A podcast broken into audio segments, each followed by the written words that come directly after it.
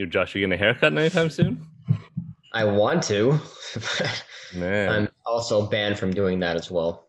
I'm surprised you haven't just brought your own clippers. No, man, my hair is sacred. Only one man touches my hair. That's my barber. She Uh, she asked me if she can cut it multiple times, and I'm like, fuck no. I don't have to shave my entire head and look like a fetus. I don't want that. you ever shave your head have two before? babies. Mm-mm. Never shaved my head before. Yo, let's do it. I couldn't maintain it, man. All the stubbly, ugh, disgusting hair Yeah. coming up there. You gotta get the wax. Mm. Like uh, That'd the be like Steve MJ. Carell. No, just Jordan. What the fuck? Steve Carell? That's who you think of for a bald guy? Oh, Jesus. But I thought you meant when you get the wax, you get to like cut off first and you wax the rest of it. No, man. No, just the wax to shine it. Oh, oh, that wax. Oh, Yeah. We can be like Walter White. Just leave a mustache. and dope. nothing else. I just got to get the hat, okay. the Heisenberg hat. What a weird name. Fantastic name. It's so powerful. Is it? yeah. All All right, if I'm I have a gonna boy, record. I'll just name him Heisenberg. You should. Heisenberg Cohen? That's hype. It's a pretty Jewish name too. Got the bird, Yeah. got the one. Yeah. Yeah. It's not bad. Oh, And I guess his short form name would be Heise Heisey. or Heisey. Yeah, that's pretty good actually. Heisey. Hit him with the Heisey. I see. Hesitation. oh, yo, call your kid Heinzen. Heinzen. Oh my God. Heinzen. Fix that Ooh, last nice shirt, Peter. Ooh, very nice. Got those hoop dreams. Where'd you get that? It's actually a Canada basketball shirt. Oh, Really? Yeah. I've had it for a few years. You repping it because uh, Wiggins uh, committed to Team Canada, eh? Yeah. What? Yeah. Yeah, he did. Like yesterday, two days ago. I didn't hear about this. Yeah. Oh, Yeah. goodness. Team Canada. After Dillon Brooks went off, he's like, "Oh, got to get in on this Dillon action." Man, Yeah, it's like I, I can't be the eighth best Canadian player out there anymore. He's got to be fifth. yeah. he might be lower than that actually. Honestly, really? I mean, if you count like if the if the guards played, I could probably put him behind Dort too. Yes. Oh, you mean like after eighth? No, no, after like the first five, you said like he'd be like the fifth best player. He'd probably be like the sixth or seventh, maybe eighth best player. Yeah, I'd say like eight. Yeah, that's fair. You know, Went quick number run, one to you got- eight real quick. Yeah. Uh, Murray, Shai, Dort, Olynyk. Yeah, yeah. O- I Olynyk's definitely better. Come on, fuck out of here. You see those Houston numbers? Olynyk in the contract year? Imagine Wiggin on that, Wiggins on that team. I think he would have put up like thirty plus a game. Yeah, on like Mm. twenty percent shooting. Well, Yeah. Horrible true shooting percentage. yeah, man. And I don't want to Olynyk gets defend Andrew Wiggins, so I'm done with that talk. Olynyk is better. Olynyk gets grandfathered because he's committed to like every Team Canada tournament ever. Yep, Kem Birch is better than him. Or Cory Joseph. Oof. Oof. Ah, but the same. yeah, pretty and, much. Uh, nah, nah is better than him. oh, Nah is definitely better. RJ Barrett. Yes, Lou Dort. Uh, Yeah. Oh, Chris Boucher, Oh yeah, by far. Easy. Rogers' neighbor. exactly. neighbor, huh? Montreal Yeah, Nord.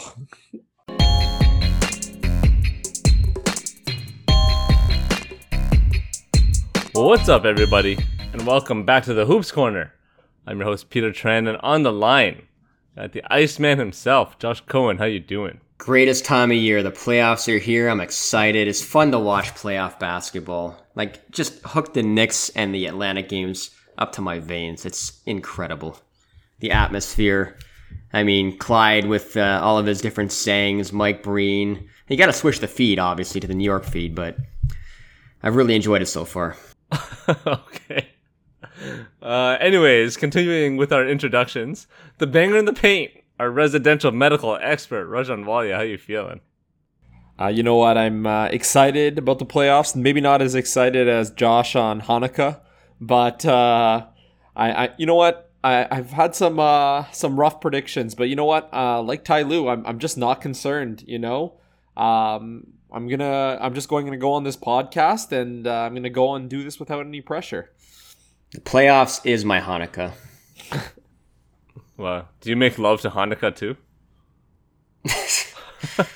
Yeah, six months early. Oh man, well, unfortunately, Josh, we are not going to talk about the Knicks Hawks series, even though it is probably the best series right now, because we're recording on Wednesday, and by the time this comes out, it'll be a different game. So it's too late. Instead, we will talk about what Raj already alluded to this atrocious LA Clippers team getting spanked on their home court two games in a row. They're down to against the Dallas Mavericks, led by somewhat MVP candidate, can, you know, maybe top five, maybe top eight candidate, Luka Doncic, who at 22 is, well, he might be the best 22 year old ever in the league. Uh, you know, there's obviously a few guys out there that might that might be up for debate, Magic, LeBron, whatever, but Luka's pretty damn good. Uh, so Raj, man, I just want to get into it. You know, is there any way the Clippers come back from this 2-0 deficit? Do they win on some games on the road? I'm gonna first have to stop you here and apologize to any Mavericks fan because I was completely not on this bandwagon. I wasn't even. I, I didn't even think this team was gonna make the playoffs. Um, but we're gonna Houston's talk about the Mavericks. better. yeah, you know what? I'm not concerned. Uh, but yes, the Clippers can come back. Is it gonna happen? Probably not. But uh, they can come back. They have the right tools, and they haven't playing been been playing uh, horrible offensively. Just defensively, they're a complete mess. Yeah, like they've thrown everything at Luka and Carlisle, and Dallas just surgically removes every point of their defense. It doesn't matter what they do. Like later in the games, they've been, um, you know, double teaming Luka, and the Mavericks just put one player in the middle of the floor at the nail, and then they set up a four on three situation. They end up with a wide open three, or Kristaps going to the rim, cutting to dunk. It's been very impressive to watch.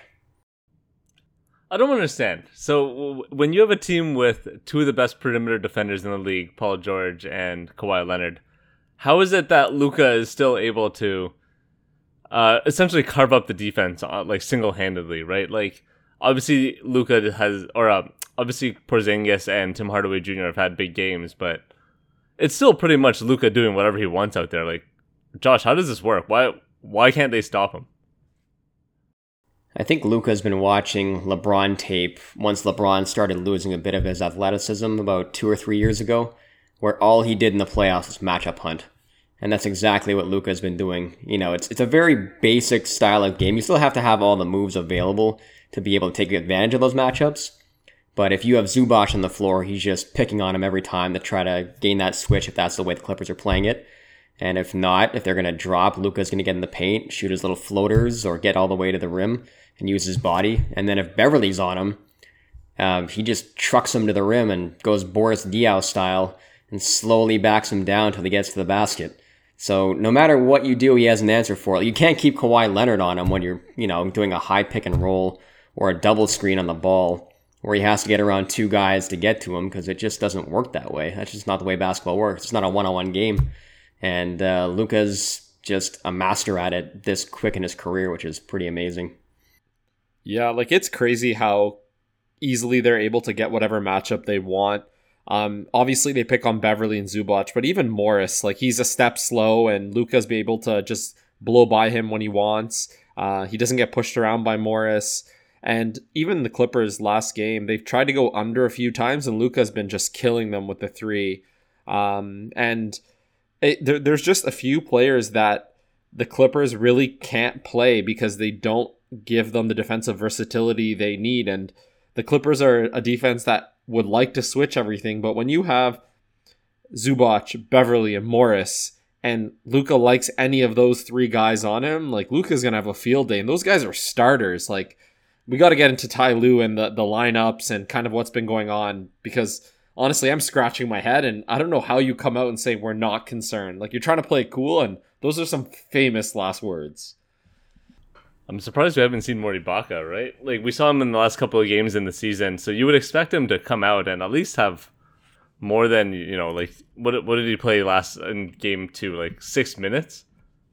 Like what the hell? Why why is Zubac playing twenty two out there when Ibaka's only out there for six? Like I get he's still coming back from injury, but you know you gotta you gotta at least put him out there just to see what kind of lateral movement he has, right, Josh? At least at least put some kind of pressure out there. Yeah, I think he has a minutes limit, but at the same time, like you said, you need to see what because he's he's quicker than Zubac. Zubac is a good player. It's just he's not quite ready for this type of matchup, obviously. And uh, you know the Clippers, like you said, are playing pretty good offense. Like Kawhi scored forty last game. PG had like twenty eight. That's seven and six, I think. But some of the other guys haven't really stepped up the plate. But at the same time, it's again, it's not the offense, it's the defense that's been giving them problems.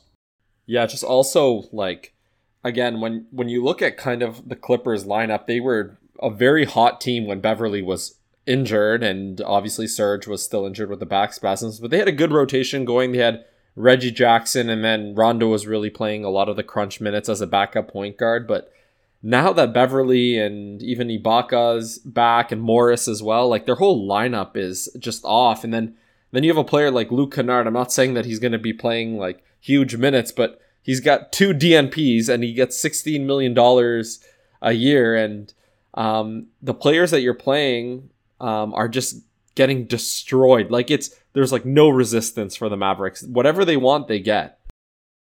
It's nice getting paid to ride the bench, man. I mean, Luke Kennard probably has the best job in the NBA right now. All you do is chill, wave your towel. No, no, no. That is 100% wrong. The person with the best job in the NBA right now is Joe Harris. It's not even close. Oh, you're right. You're right. At least he gets. Imagine being time. that You're good of right. a shooter and you have three guys around you that just get you the ball in situations where like there's never a hand in your face. You're right. You're right. I take it back. That's my bad. That's my bad. We'll get to the Nets after. Um, Raj, I gotta ask you this because you're such a proponent for teams tanking the last few games of the season to get better to get a better lineup.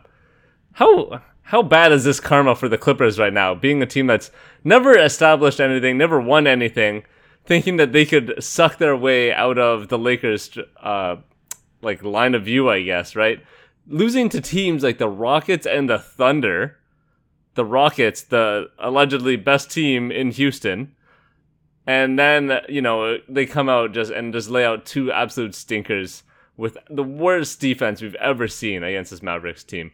How bad is this basketball karma? You know what? The Rockets might be the best team in Houston, but that's debatable. Um, but uh, I I think the, the karma is definitely there. I still think it was the right strategy. I, I, I think more times than not it works out. I'm gonna you know double down on this, and I know we'll talk about another series uh, later, the Bucks Heat. But ultimately, it's just about performing. And to be honest, the Mavs have played amazing on offense. They're getting enough stops on defense. They're not turning the ball over like crazy, uh, and and they're just outplaying the Clippers. But overall, um, if the Clippers can fix their lineup, it's again not on the offensive end, and um, they just need to kind of get a, a more balanced lineup and also just throw a, few different looks. Like I know they put Kawhi on uh, Luka, and then they put PG for a few possessions, but like I, I still think there wasn't enough variability and kind of what they were attacking Luka with and giving him different looks, and I would like to see that. And honestly, if, if they have to win both games um, in Dallas, like if this series comes back to LA and they're down three one, like they're in trouble. So two things here. First of all, the basketball gods don't look kindly on teams that tank the last two games of the season, as we've seen, proving Raj wrong once again. And second of all, I'm the reason concerned. why this is happening is not because of the basketball gods. It's because of the Clippers' curse. And I thought that this might be the year where, you know, Kawhi is a free agent coming up, obviously. There's a lot of pressure on the team. They have to win this year, you would think, right? Like, why would Kawhi want to stay with a team that's going to lose in the first round of the Dallas Mavericks? But this is the most Clipper thing ever. They've lost six in a row in the playoffs now, right? And they have the first two games at home against a team that you would think they match up pretty well against, having so many guys that could switch on to Luka. And here they are giving up 34 threes in the first two games. Can't guard anybody. And different guys on Dallas's team have stepped up. Like the Clippers' strategy overall isn't that bad because they are giving up the shots that they really want. Like you're giving up, like Kleber was started five for five last game, right? He's hitting pull up twos, you know, contested threes. Um, like Jalen Brunson hasn't really gotten off yet. He's probably their fourth best player. But Hardaway's been hot as hell. Kristaps had a great game last game anyway. And uh, different guys are stepping up. So can you rely on that every game on the road? I mean, maybe in a static environment where the Clippers have no fans, right? And then you're going to go into Dallas that has 15,000 fans. They might get swept. I mean, I would just I'd just like to say that I think this Clippers curse is led by bad karma. Maybe they induced the curse on themselves, you know? Something happened in the 1970s. Like I don't know what they did back then. They must have like killed a goat or something. Sort of like what happened with the Chicago Cubs way back in the 1900s. No. They what was sold that the like a team- billy goat or something? They they sold the team to Donald Sterling. That's when the Clippers curse got real. yeah, maybe. Yeah. Last question before we move to another series, but what should the Clippers lineup be? Like the most the lineup in the clutch or the lineup that really can stop the Mavericks because I I really don't think Pat Bev does belongs in the starting lineup, and I don't think Zubac, and honestly, I don't even think Marcus Morris does either.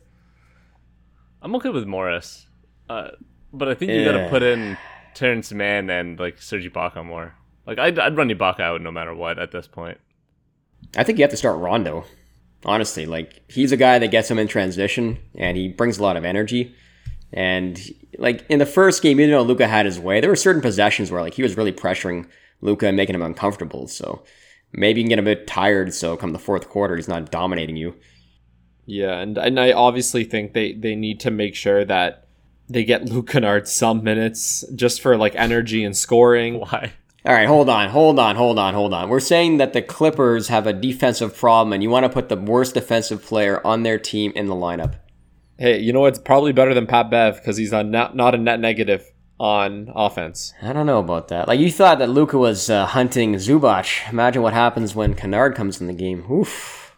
How, how about Reggie Jackson or Batum? I'll take Batum. This is a pro Nicholas Batum podcast. We'll definitely take him over uh, Marcus Morris and over Pat Bev, no doubt. Yeah, start Batum. Hashtag start Batum. Yeah, yeah. Start Batum at the five. KP's not gonna body him. Who cares? I mean, Kawhi was playing the five in the fourth quarter yesterday, so Yeah. either him or Batum, it's the same thing. So what we've established is we want Rondo, Batum, and either Ibaka, Ibaka. or Mann. I'm starting man. Hmm. You know what? Get you know that what they could do. They could do Reggie Jackson, Rondo, Kawhi, PG, and Batum. I don't like the Reggie Jackson part of that. I I don't, don't think anybody it. does. I don't mind it. He can still shoot. That's all he can do, but I don't mind it. I don't know, yeah, man. they, they showed a stat during the game where I think if Marcus Morris had uh, 10 plus points, the Clippers were 28 and 8 on the season. And then the other games, they were like a below 500 team. so maybe the key is Marcus Morris. Who knows? so everything relies on Marcus Morris, is what you're telling us. Maybe. That's cool. I'm okay with that. I like Marcus Morris too. He's been trashed the first two games, so maybe he'll step up in Dallas. They have no continuity, man. I can't believe we're spending this long on this series, but they literally have no continuity. They haven't been healthy all season. And like yesterday, there was one play where Ibaka and Rondo both yelled at each other because they didn't switch on the pick and roll. Like th- these are two of your best defenders who you both who are both new to the team, right? Ibaka didn't play most of the year. Rondo was brought in after or like around the trade deadline. And it just goes to show like there's zero continuity, there's zero chemistry right now. Uh yeah, I don't know. I, I really hope it's a sweep. It'd be hilarious. Even though it would go against all of our predictions. I'm okay with that. Yeah. Let's move on. I want to talk about the Lakers because in game one, we saw an absolute no show from someone who everyone in the league has, like, at some point or another referred to as a top five player in Anthony Davis. Uh, skill wise, he's definitely a top five player. Attitude wise, probably not, because a top five player can't have an absolute stinker in a playoff game. Not something that bad where at points I literally forgot Anthony Davis was on the floor and he was there. Like he was less relevant than Andre Drummond was somehow, some way for the Lakers this year. I never thought I would see it, but he came back. He had he claims responsibility. You know, it'd be nice if you were responsible during the game, but whatever. Did his post game shots, and then game two just came out to to absolutely destroy the Phoenix Suns inside. I think he went to the line like twenty times in game two. all that to say, Chris Paul's still out with a stinger. Uh, it doesn't look like himself out there. The guy, he looks like he can barely dribble. You know, like after you work, like you have a really heavy workout day, and then you try to get some shots up, and your arm is like flailing as you're shooting. It looks like that when Chris Paul is shooting. So, uh, I don't know, man. Uh, It's hard for me to see the Suns have any have any hope without Chris Paul being healthy in this series, right? Uh, Josh, is there any way that you know? Do you just rely on Chris Paul getting healthy? Do you do you just play Cameron Payne more because he's apparently the other CP on the team? Like, what do you do with this? You know, I was really hoping to look at the schedule and see that Phoenix played three days from now instead of two, and unfortunately, that is not the case. So, I was hoping he'd get at least three days of rest, but it's not looking that way. And I don't really think that they've announced what the, the actual injury is, because if he's not coming back in the game for a longer stretch than I think it was two minutes in the fourth quarter last game and not doing anything, then it's obviously pretty serious, which is really disappointing. Because I think if he actually played and he was healthy, the series probably goes seven. You would think because it's a pretty tight series. Even without him, they you oh, know yeah. they were pretty close last game. It was 91-91 with six minutes left. Yeah, and then the Lakers turned it on. That was that was a damn shame. Raj, like, how how do you do? Like, what is a stinger? What does this actually mean? Because it looks like I don't know. As someone who's obviously never done anything medically related, it looks like there was some nerve damage because it looked like he got hit like right on the neck, and then he like went down instantly. So I don't know. Yeah, so basically, a stinger is it's an injury where one of the nerves, uh, there's a variety of nerves that are coming out of the the spine, um, either through muscle um, or even through like a narrowing from an injury, if it's a fracture or if there's like a slip disc, um, the nerve gets impinged or like pressurized or squeezed. So what probably happened with him is he had that motion where he got hit by his teammate Cam Johnson accidentally and he twisted his head back and probably one of the muscles probably the scalene muscle uh, impinged the nerve. And what ends up happening is you really end up losing motor function and also sensory function. So you might feel a little different. You might feel like you know when you kind of sleep on your hand and you wake up and you feel your hands a bit heavy and you feel a bit numb but after a bit of a time it comes back. It's probably like that but it's a prolonged injury um, but the thing with stingers is usually they heal pretty well, especially if this is like a, an acute thing. It's not a chronic. So honestly, I, I really am hopeful that he's close to 100% at least by game four. Uh, obviously, uh, it would have been nice if he had an extra day of rest um, on Thursday and they were playing Friday. But you know what? If Phoenix is down 2 1 going into game four and Chris Paul ends up coming healthy, I don't think the series is over, but um, you hate to see him go down. Obviously, with the injury when he was playing with the Rockets, it's it's a different series when he plays, and he makes that team really tick. He's uh, he pushes them over the edge. Yeah, and even like in a situation where, um, you know, he's obviously injured in the second quarter and the third quarter. While he was in the game, he wasn't effective, but he was still Chris Paul on defense at least, and it made a difference. Like the Lakers weren't pouring on the points because he just knew where to be on every possession. And he knew he had to get the team into their offense as well, even though that's basically just give Devin Booker the ball at this point. but, uh, you know, he's not trying to overdo it. You know, he's not taking like 10 shots with a broken. Sh- when he shoots, too, it looks like he's throwing the ball now. He's flailing his arms just to make sure the ball gets to the basket. And it's hard to watch. Yeah, he had that one shot over AD yesterday, which was was kind of nice. That little baseline jumper from like ten feet out.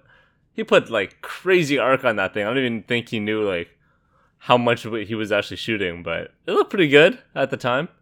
Nothing else looked good, but at least that one shot looked good. Uh, so what do you do now? Do you just like? I mean, losing that kind of floor general is obviously going to be huge for the team, right? Do you try to run him out for game three to do the same thing and hope that you know that Devin Booker can carry the team, or do you rely more on Cam campaign to carry more of a workload? Josh, like, I mean, what you, what kind of options do you even have? You ask Chris Paul what type of uh, tranquilizers and medicine he's comfortable with um, juicing himself with, and then you shoot him up with whatever they can just to make sure he can actually put his arm, um, you know, above shoulder level, so he can take a few more than five shots in the game. And if you can't do that, then yes, you got to rely on Cam Payne because they don't really have any other source of offense. It's basically pick and roll with Booker or pick and roll with pain at that point. You're not going to go down to DeAndre Ayton for post ups because he doesn't really have an advantage down there. He's more of a pick and roll guy anyway right now. So you got to hit a lot of threes on the road, and that's pretty much their only hope. Yeah, and like of course with the injury, I don't think Payne is the main issue. Like I I don't think Chris Paul's like agonizing in pain. It's more that is just the because the nerve is impinged, you don't have the same function. Um, so uh, I, I, personally think they should run him out, kind of like they did with this last game. Uh, try to get him as many minutes as he can. Um, but if he's a net negative, like if the Lakers are cheating on uh, on any plays or sagging off of him and really doubling Booker more, I think you got to put in Payne and shoot your shot. But again, Paul has a big influence on the defensive end. Um, he's also just knows the offense a lot better. He probably is still capable of passing pretty well. I didn't get to, to see yesterday's game, but um, I, I, personally think if Phoenix is down 2 1, it's not like the end of the world. If if Paul can be 100% going into game four or close to. So that, that's what they have to look at. Like, you know what? This isn't winning Thursday, it's getting to Sunday, which is what? Five days away now. So they have a they have some hope. That's true. That's a good point, actually. Like maybe the play is just to sit him out this game. Yeah. And then hope that, you know, you get the variance play. Try to take 53s next game. Try to hit 20 of them. Maybe maybe get a lucky win. And if not, then you have Chris Paul, you know, five days rested. Yeah, that's probably the best idea at this point. Have you have you guys noticed that LeBron seems like a little bit slower than usual? Like I Raj, I know you mentioned you didn't watch game two, but even in game one, I'm I'm so used to LeBron just taking over in the playoffs. And then every time I saw him going against Cam Johnson or, or Mikal Bridges, who are both like good defenders, don't get me wrong. But he just doesn't look like he has that explosiveness right now, right? Like he just looks a little bit off. Yeah, well, I watched game one, and and he he definitely looks uh, like he just looks like he came off an injury, which he did, and obviously the ankle was probably with the groin now his second major injury in his career. Um, and it just takes a while to gain a, a bit more trust in your body. And I also think he's kind of saving himself, like a little, like putting it into fifth gear or giving it 100%, like he needed to against Golden State. And I think he played perfectly there. Um, and I, I personally think that he's trying to make the his teammates better. He's trying to get AD more involved, KCP shots, be a floor general, and um, when he needs to take over the game, I think he will. So I'm not concerned about LeBron. He's he's built like a, a tank.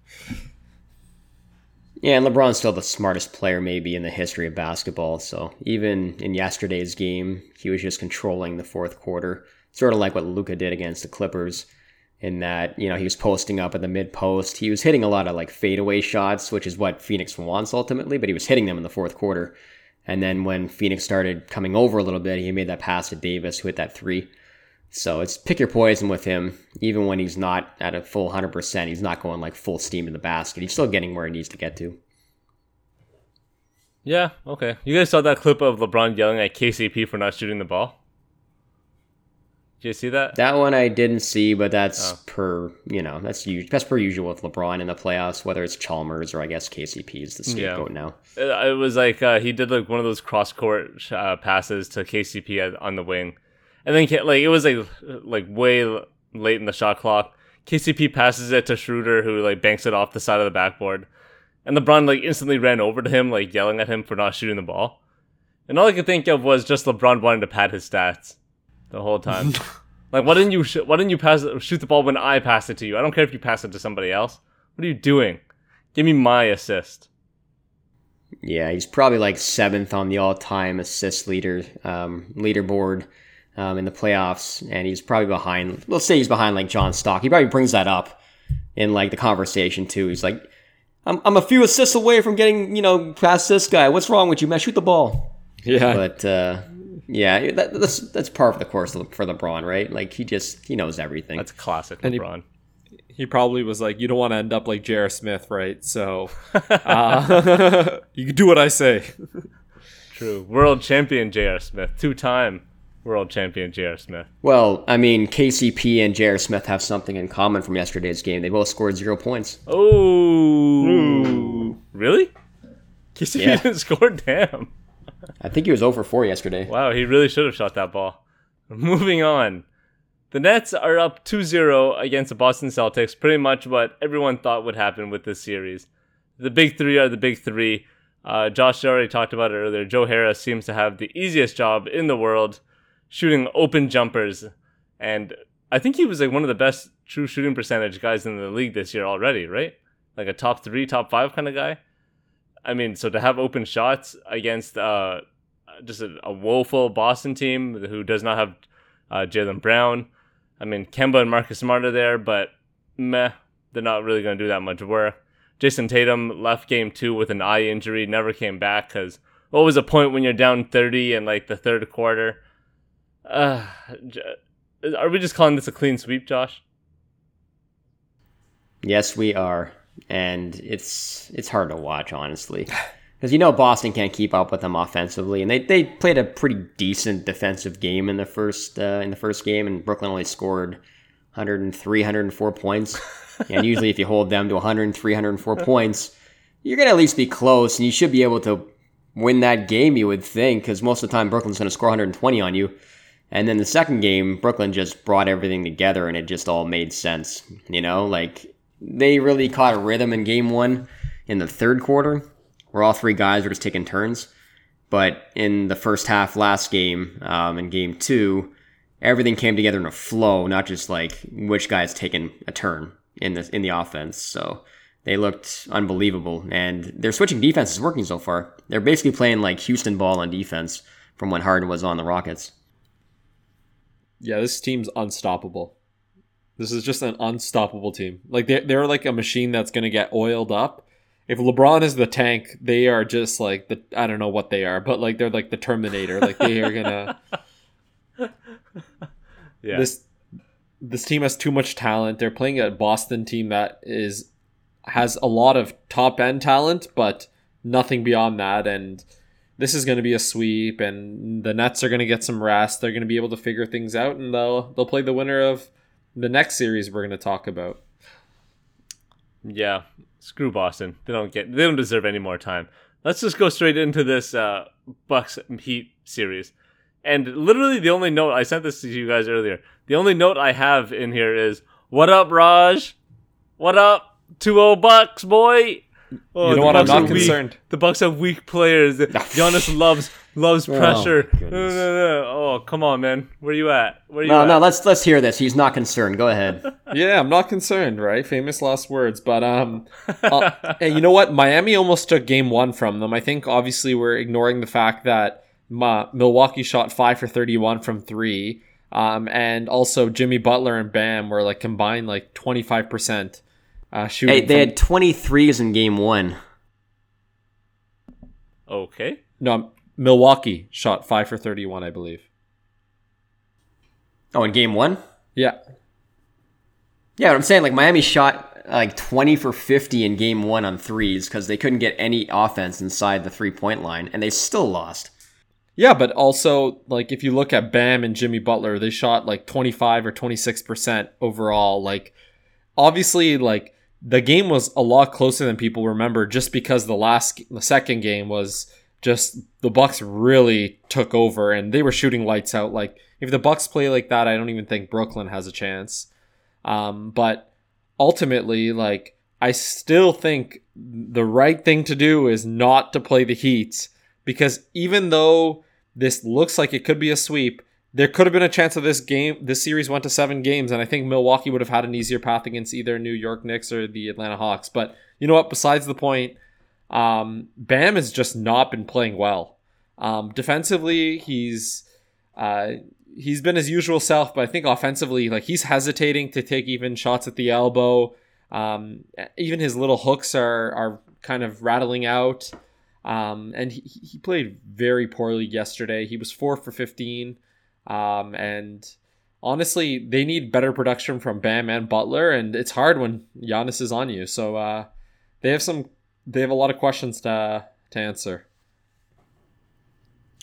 I think the uh, defensive awareness of the Bucks and you know Budenholzer has actually done a good job in the first two games and actually putting the right guys on Jimmy Butler. Um, whether that's Holiday or when Tucker comes in the game, he's on him, just giving him different looks. And then Giannis has been on him at times too. And he shot 9 for 32, I think, in the first two games. So, yes, they've shot poorly, but if you actually, like, if you watch the games, it's like there's a reason for it. Like, it's not just them missing.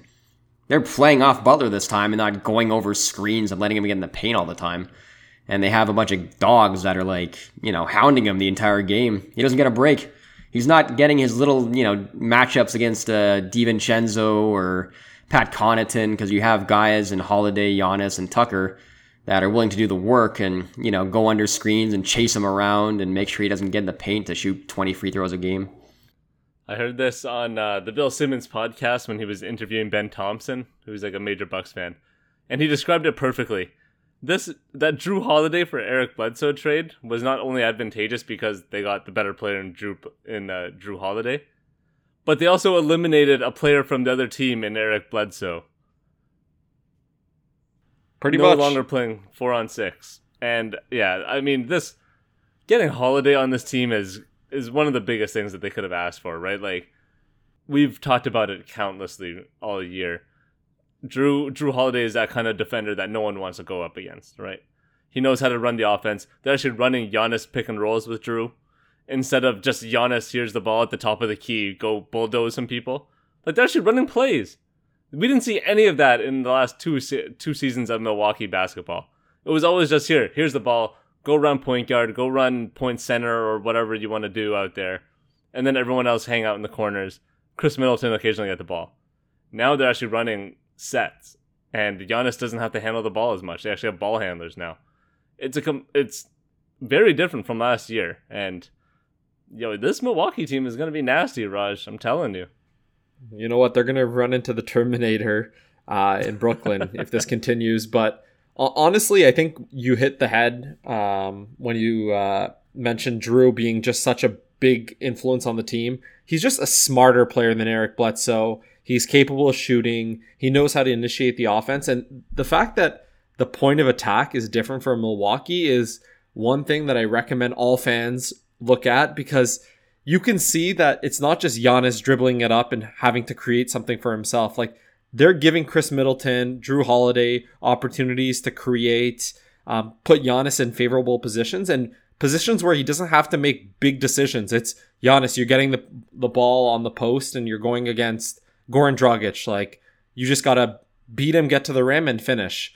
And instead of Giannis having to dribble it up, get the pick, look for the switch, like look for the pass, like it's a lot of thinking for Giannis, especially if there's two or three people or a wall built around him. So, you know what? Credit where uh, I'll give Bud some credit where it's due, but you know what? The job's far from done. If Miami ends up winning one more game, I think uh, this could be a longer series. Yeah, I mean, if Miami wins Game Three, maybe, but I think the Bucks have reached a breakthrough point. I think they've figured it out now, and I, I mean, Tyler Herro has been absolutely abysmal. He's one guy we haven't talked about yet. Dragic was good in Game One. Nobody was good in Game Two, obviously. Yeah. But they need to get some of their guys going and find ways to get into the paint and get easier looks and get more free throws. Um, so Spoelstra is going to have to get creative now because this team looks like you know they were just team bubble at this point.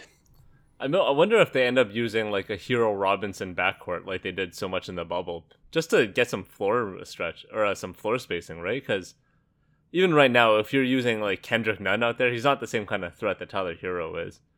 Or if you use Dragic, I mean that's about the other kind of shooter, but Dragic isn't isn't the same kind of knockdown shooter that you expect Herro to be. And then I mean, maybe do that maybe not have Trevor Ariza play 38 minutes a game. That that might help. You know, he's obviously not he's not washed, but hey, he's not the same kind of defender he was when he was younger. I, I think the one thing they have to do is just put Bam on Giannis and then roll the dice at that point because they, they haven't really put him on Giannis that much so far. Like Ariza has been taking a beating. I feel sorry for him, and they've been trying to build a wall against him. But uh, the Bucks have figured it out, I think, and. Uh, maybe if you can just single cover Giannis with Bam, you can cut off a lot of their offense and then maybe get in transition. Yeah, I think that's kind of the tactic they have to go for is like maybe let Giannis go for 40 or 50, but really limit the other scoring because you can't let Forbes or Jrue Holiday or even um, like Brook Lopez get like 15, 20 points, that's how the Bucks are really going to beat you. I think we need to see more Dwayne Dedmon in this series. Play Dwayne Dedmon at the five to cover Brook, and then uh, just have Bam on Giannis. Might be better than Ariza, you know. You're gonna have a really tough time scoring when you already had a really, really tough time anyway, right? Yo, Dedmon can With just, those two big guys on the floor. Dedmon can spread the floor though, man. That guy can shoot threes, corner threes. Okay, just because he had 20 points in a blowout loss doesn't mean he can score. Yeah, he was eight for eleven though. Come on, man, eight for eleven. One, one of two from three. I'm not impressed. Neither am I. I'm just I'm, I'm reaching here, man. I'm trying to give them something they can use. I want to say right now, the Miami Heat are dead mon walking. Wow. Oh. Thank you. Okay. All right then. Oh dear. Oh dear. Shall we move on to this uh, Nuggets Blazers series? I mean, tied one one. Dame had, I think he had like nine threes in game two. Almost carried the Blazers to a to at least you know somewhat competitive game, but I mean Jokic was just too much. Jokic had I think 38 points compared to Dame's 42 that game two, but I mean it looks like the Denver guards woke up in game two. I I don't even know what to say about this series. I mean, it's been lopsided either way. So I don't know, Raj. uh, Where do you see this going at this point? uh, seven games. Um, I, I think both teams have their their positives and negatives that they can take away from the first two games. Um, but one thing has to be said is Jokic is easily the MVP of the league. There's no debate. Uh, if you look at this roster and you take any of the potential MVP candidates for this year, I don't think you get the same results that you did uh, in the last two games. Jokic just makes the other players around him better and overall, that was a huge win for Denver. I think uh, if they can come back split 2 2 uh, from Portland, then uh, I- I'd actually like their chances because they're playing at home and they're a tough home team. I still like Portland in this series just because I don't think Denver has enough guys. And I said before the series started that Jokic would have an average, you know, like 35, 15, and 10.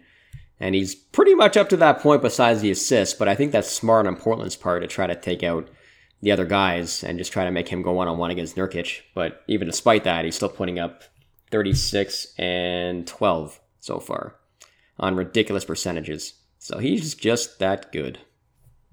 Yeah, I mean he's not bad. He's definitely not bad.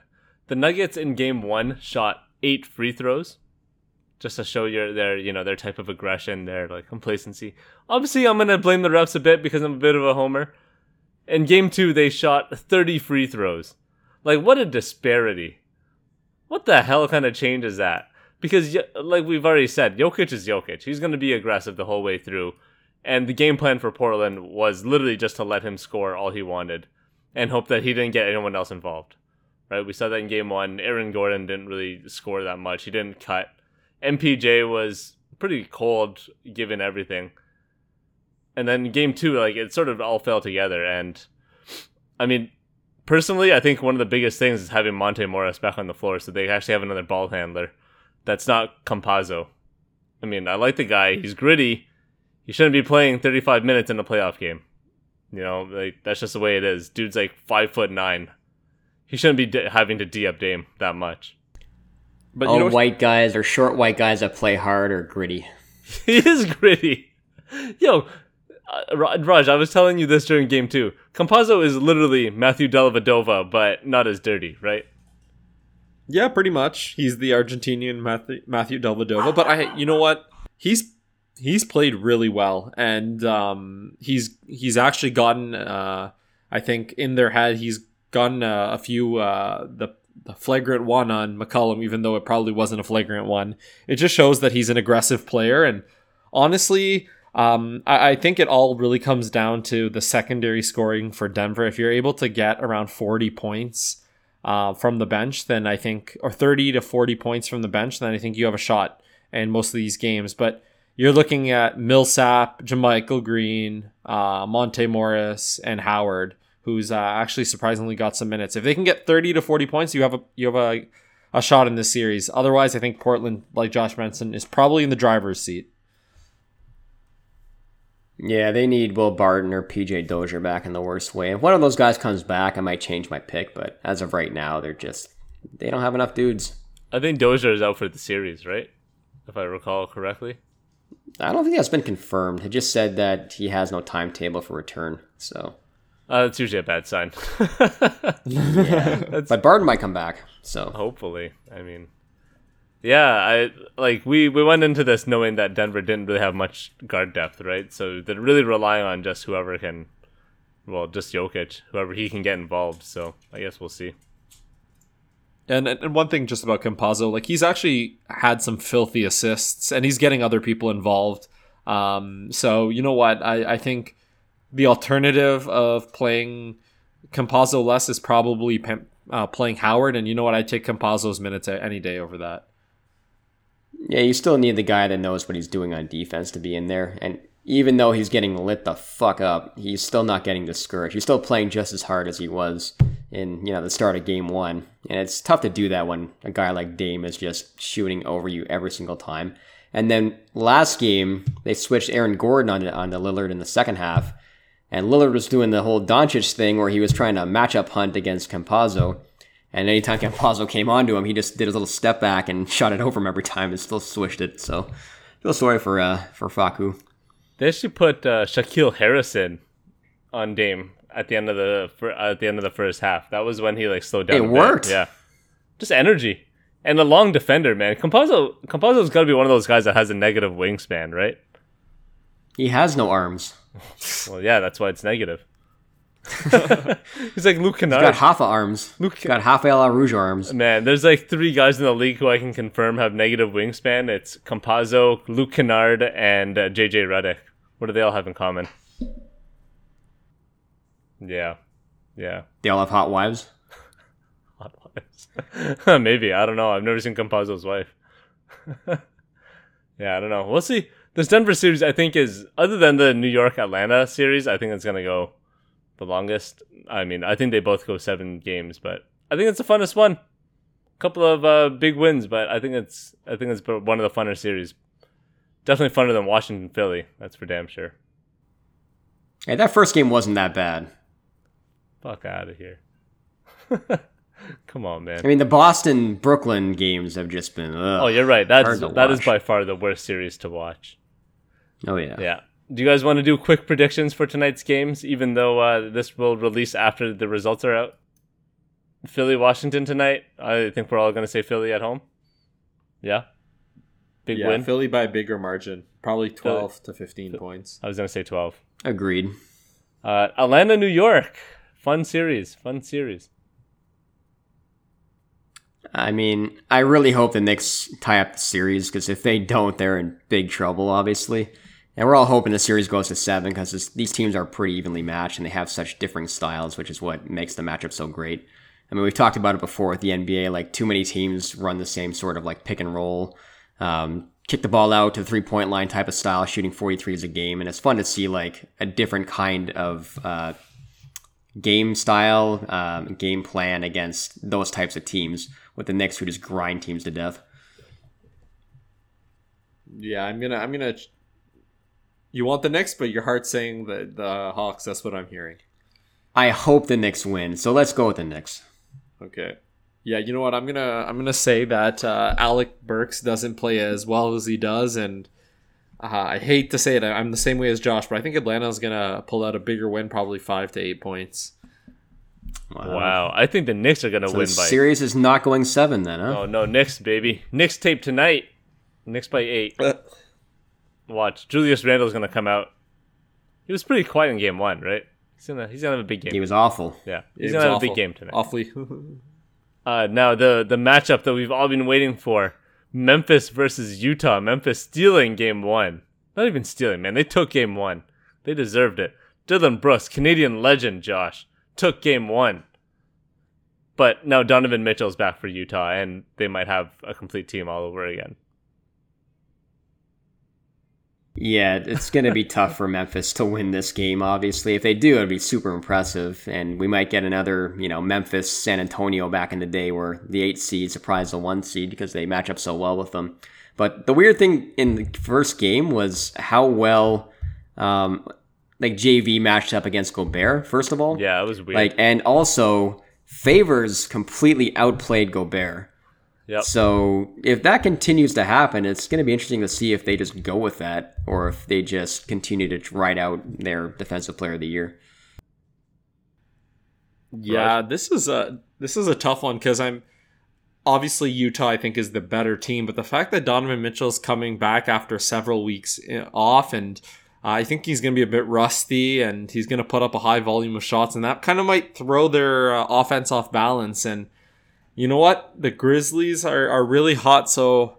You know what? I'm I'm I'm going to say the Grizzlies Ooh. in like a one point win. Woo!